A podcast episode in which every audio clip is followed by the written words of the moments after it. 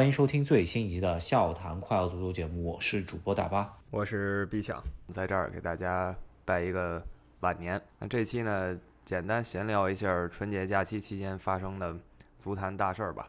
想继续啊，从梅西事件开始聊起，回应一下上一期节目听众朋友们在我们的留言区的热烈讨论哈。果然还是被我猜中了。呃，评论区应该是有两派的，一呃，怎么说呢？我觉得一个好好的一点啊，我们看到积极的一点就是有人认为梅西这事儿做的很过分，呃，也有人说梅西完全没问题，然后这事儿不能赖梅西，赖张三、赖李四、赖王二麻子，反正不赖梅西。呃，这两派的听众朋友们都是在理性讨论的，没有人有什么过激的言论。也许有人有过激的言论，但可能被系统给呃直接干掉了。呃，反正我们收到的留言里呢，呃，都是摆出自己的观点和立场，让大家有一些讨论。有这一点就挺好的吧。虽然我们肯定是不认为这事儿跟梅西完全没关系的啊，可能让这些听众朋友们失望了。是，我们肯定有我们自己的立场嘛。但是我想说一点，就是说，啊，梅西这个事儿闹到今天这样子。多多少少有点上纲上线，这个我是同意的。就是说，因为不出场这个事儿，然后把梅西彻底把他在国内市场全部给封杀了，我觉得是有一点上纲上线了。但是，也就是我觉得这这也跟他梅西后续的公关处理的有问题有一定关系。其实呢，他最后如果站出来说一说漂亮话，然后呢，呃，试图在经济上。弥补大家一下，我觉得都还能下得去台吧，对吧？我看很多支持梅西的朋友呢，找了各种各样的理由和借口。但咱们就说一件事儿，甭管他有没有什么利益上不得不做的选择呀，然后有没有什么主办方骗他呀、坑他呀，甭管这些，那他总可以以个人名义对球迷做一个道歉吧。有那么多社交平台呢，呃，就算他不用中国的社交平台，也有国际化的社交平台。对吧？都可以做，但我没有看到这些表示，所以说呢，在我们的眼里，为梅西说话的很多国内球迷呢，多少显得有些无力。那你找了各种各样的理由，他自己没有做出表态，那你说跟谁说理去呢？确实是，就是多多少少就有一点儿，还是打引号的洗地嘛，对吧？关键的，呃，主角自己都没有太当回事儿，说实话，他自己都没有站出来，他也不是很在乎你这个市场。如果你想向球迷道歉，并且做出一个表示，这个表示呢，你必须在比赛之后，可能一天两天之内就要发表出来才有效果。你十天半个月、半年之后再发表呢，就显得很苍白了，就没有什么意义了。那咱们把他再拉黑或者怎么样，人家早就已经把你拉黑了，是吧？对，呃，这里我就不得不提到一个十几年前。我和一个国际友人闲聊天的时候听到的坊间传闻，是不是真的呢？呃，有喜欢他或者喜欢黑他的人可以去查证一下。就是当时我认识一个孟加拉人，然后这个孟加拉人说他们国内也有很多狂热的梅西球迷。然后有一个孟加拉记者在一场巴萨的比赛结束以后对梅西说，有很多孟加拉人熬夜看你的比赛，你有没有什么想对孟加拉人呃孟加拉人说的？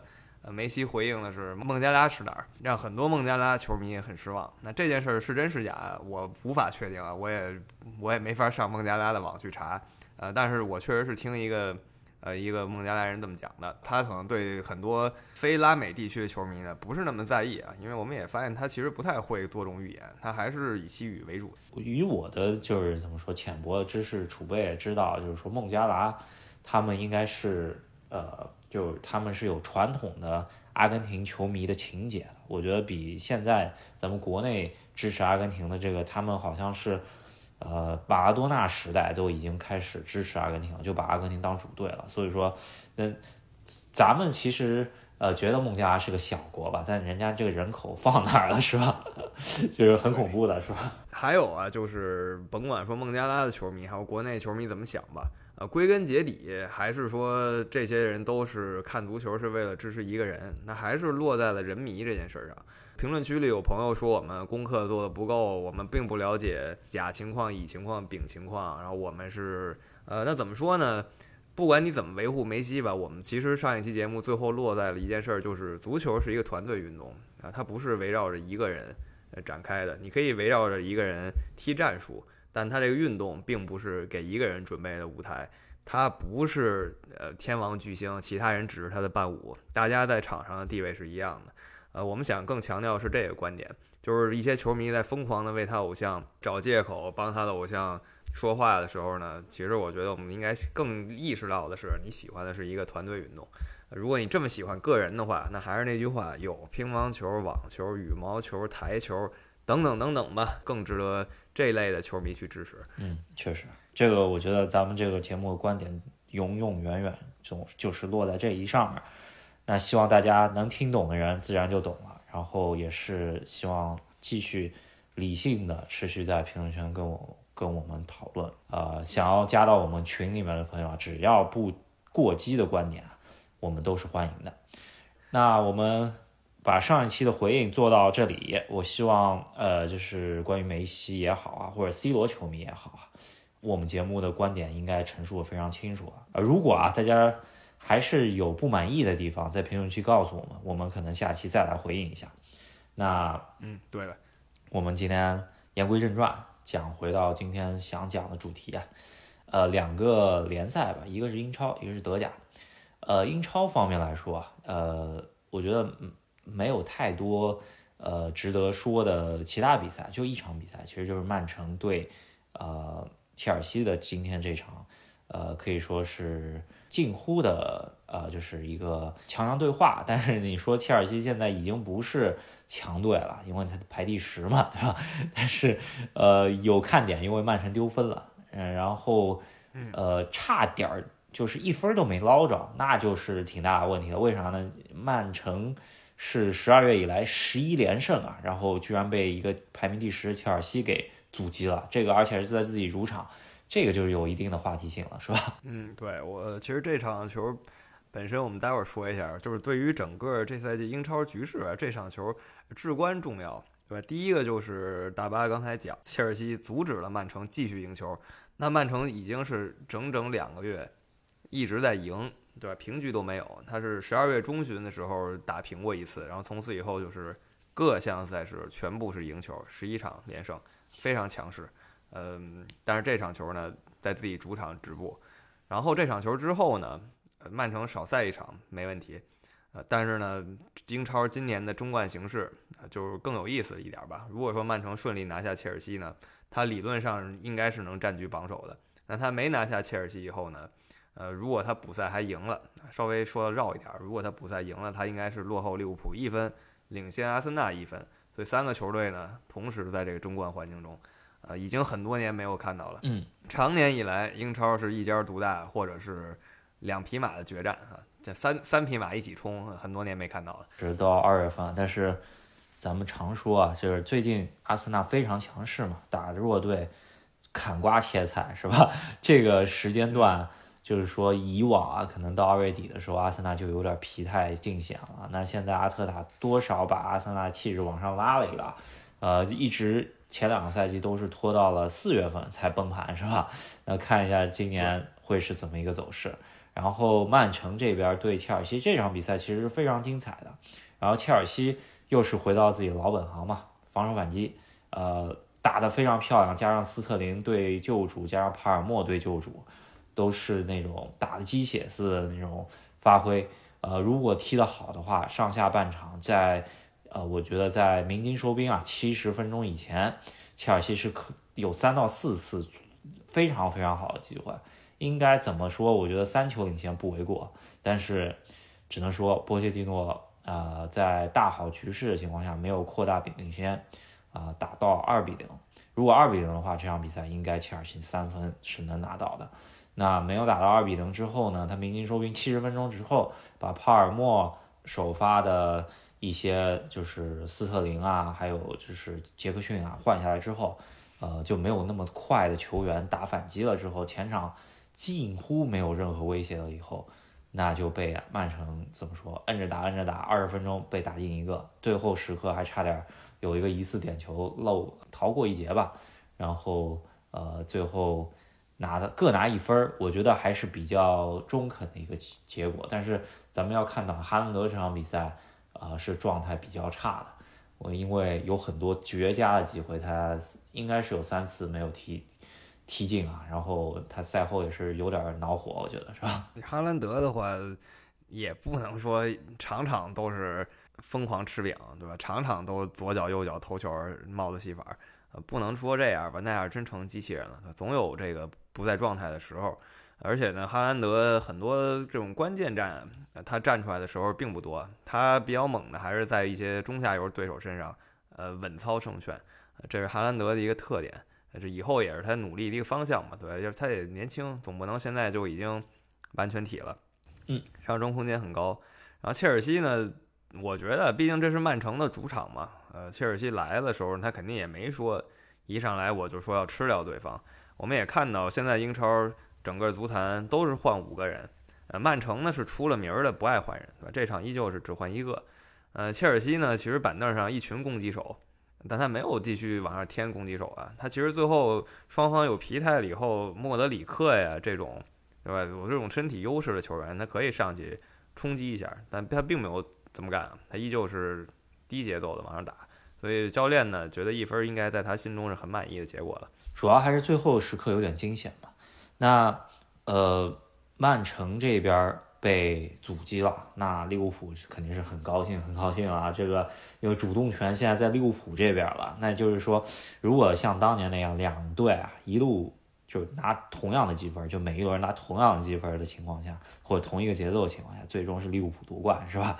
那得看一下到底最终鹿死谁手吧。这英超。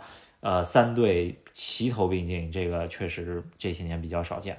然后讲完英超，咱们讲一下德甲。德甲方面，我觉得最大的看点其实就是呃拜仁，是吧？这个拜仁最近真是有点多路翻车，是吧？今年按照这样子一个走势吧，应该是呃四大皆空，然后凯恩 又又是。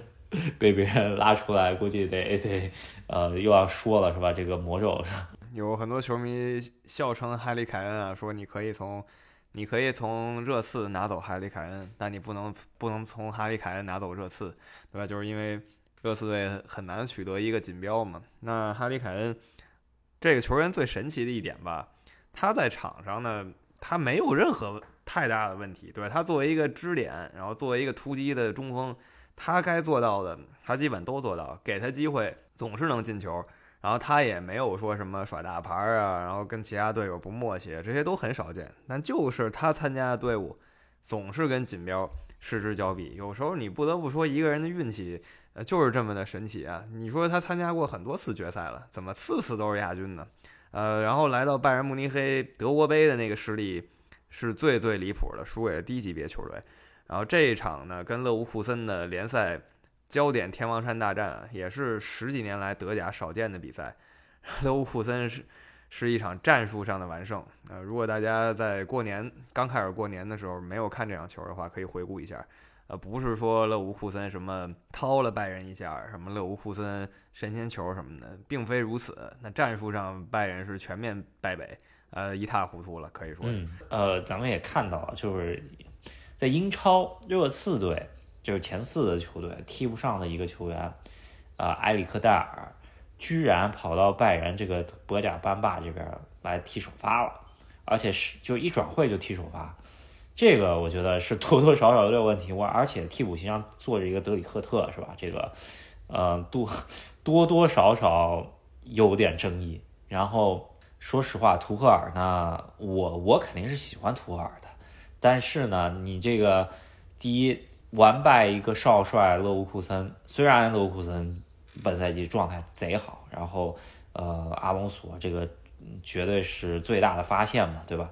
但是你这个完败，你不是一场就是怎么说遭遇战或者怎么样，你是知道的，人家都已经踢了大半赛季好球了，跑到人家主场就是居然会整体哑火，再加上后防线全部在状态，呃。我觉得图赫尔是要负很大很大的责任的，然后祸不单行吧。然后德甲这场失利之后，基本上，呃，可以说把自己的绝对主动权已经全部放出去了。那接下来基本上就得看，呃，勒沃库森自己会不会翻车了，是吧？那拜仁做的再好，也得看别人眼色啊。下一场就是欧冠的这个十六强战，你本来想是抽了一个大礼包是吧？这个拉齐奥是，我说实话，就如果不常看意甲的朋友们，可能都不知道拉齐奥有啥球员了。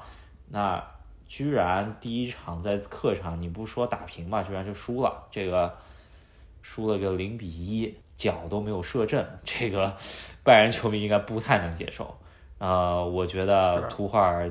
下课边缘吧，是吧？我这么说，拜仁在二三年夏天引进哈里凯恩以后，不知道听众里有多少拜仁球迷，但我就问拜仁球迷心里是不是觉得是一个冲击三冠王的赛季呢？对吧？你想，你有哈里凯恩，德甲和德国杯似乎已经是呃手拿把攥了，那就是冲击一个欧冠呗。然后，而且欧冠呢，这一届少了很多强势竞争对手啊。首先，英超派那几个队，我们也看到了。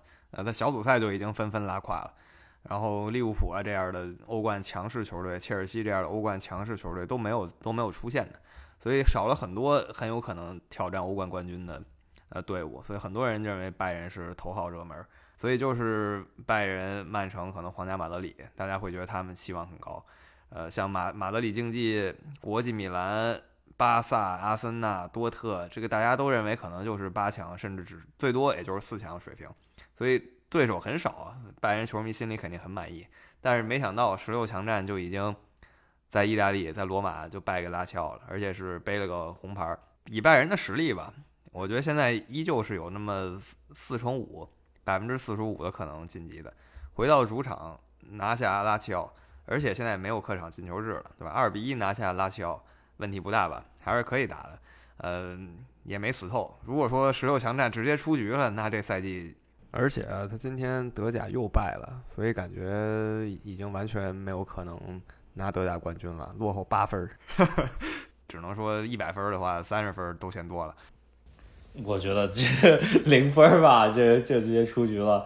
关键是德国杯都没捞着，然后这个联赛踢成这样，这个嗯，那呃，图赫尔可以当场，我觉得他可以辞职了吧，是吧？这个就没话说了。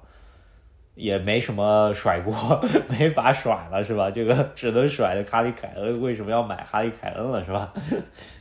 对，真的纯玄学。你想拉齐奥是一个防守球队啊，意甲球队嘛，典型的走这个路线的，不是什么有实力的球队。你去看他意甲战绩也不过如此。所以拜仁呢，还有把握自己赛季的一个机会，那就是三月初三月第一周要拿下拉齐奥，然后先续上这口命，再说八强战。这口命没续上，呃，就是我觉得心态也就一溃千里了。那有几个槽点吧，就是，呃，凯恩这个魔咒啊，就是拿不到冠军的魔咒。那还有就是科科曼，就是永远能拿冠军，每个赛季都能拿冠军。他俩命中就是互相冲一下，看一下到底谁的命更硬，是吧？对，没错，金斯利科曼是永远有冠军的一个球员，凯恩正相反，呃，参加了很多争冠。大业，但是没有任何的收益，呃，很可悲啊。因为拜拜拜仁这赛季雄心真的很强，前后各一个强将，后场金敏哉也是他的一个重磅引援，呃，但是金敏哉呢，呃，败给勒沃库森那场吧，不能说金敏哉多拉垮，但是回到意大利，金敏哉也没有什么太大的贡献，拜仁得好好反思一下了。我拜仁球迷心里是真的急啊，十几年没看过这动静了。但是其实呢，说难听了。呃，我也去各大平台围观了一圈，拜仁惨败给勒沃库森以后，大家都在欢庆，因为谁也不想 看到一个球队这么统治一个联赛吧。嗯，是。那讲到金明赛啊，咱们稍微说一嘴那个亚洲杯啊，亚洲杯最近，呃，倒是结束了是吧？上上上一周咱们已经聊了，那后续韩国队后续出来一个大瓜是吧？这个孙兴民和队中的几个小球员，也就是比他小一辈的，就是九七九八赛九八年龄段球员，居然会在对阵阿曼队的淘汰赛之前大打出手，然后导致孙兴民作为队长啊，就是两根手手指脱臼，这也就能说明为什么韩国队跟约旦踢成那个状态是吧？然后说明韩国队队内呃新老球员之间。是有很大的矛盾的，然后因为这个事情，主教练克林斯曼是被韩国足协炒的炒鱿鱼了，是吧？是，呃，克林斯曼在这个情况下就是内讧了以后，克林斯曼还是像一个局外人吧。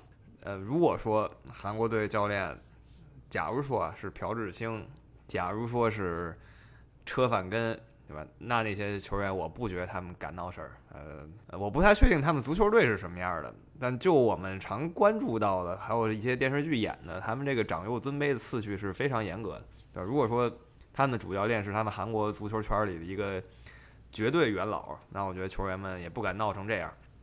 正因为主教练是个老外啊，所以可能也镇不住场。那韩国队也给自己这个超级大冷门啊找回了个好借口。至于亚洲杯决赛呢，也是绝对绝对少见的一个情况。你能想象一个球队在一个大赛的决赛里是靠三个点球夺冠的吗？三比零，三一个人踢了三个点球。呃，也有挺大争议的。这个这个争议最近不比那个梅西的小太多了，对吧？是。反正这就是最春节期间，呃，大家现在可能也该上班了。春节期间发生的足球的一些事件，呃，有一些挺有意思的事儿，给大家聊了一聊；然后有一些年前的事儿，给大家又继续侃了侃。那呃，接下来就是呃，下周马上就是联赛杯决赛，也是传统的欧洲赛季里面能决出来第一个冠军，咱们可以稍微听一下。对，那又是切尔西和利物浦的对决，呃，大家笑称零比零德比。那不知道这次是一个什么样的呃局面吧？那喜欢我们节目的朋友呢，别忘了在微信公众号上，还有喜马拉雅上关注我们，支持赫斯基大帝。下期再见，拜拜。好，下期再见，拜拜。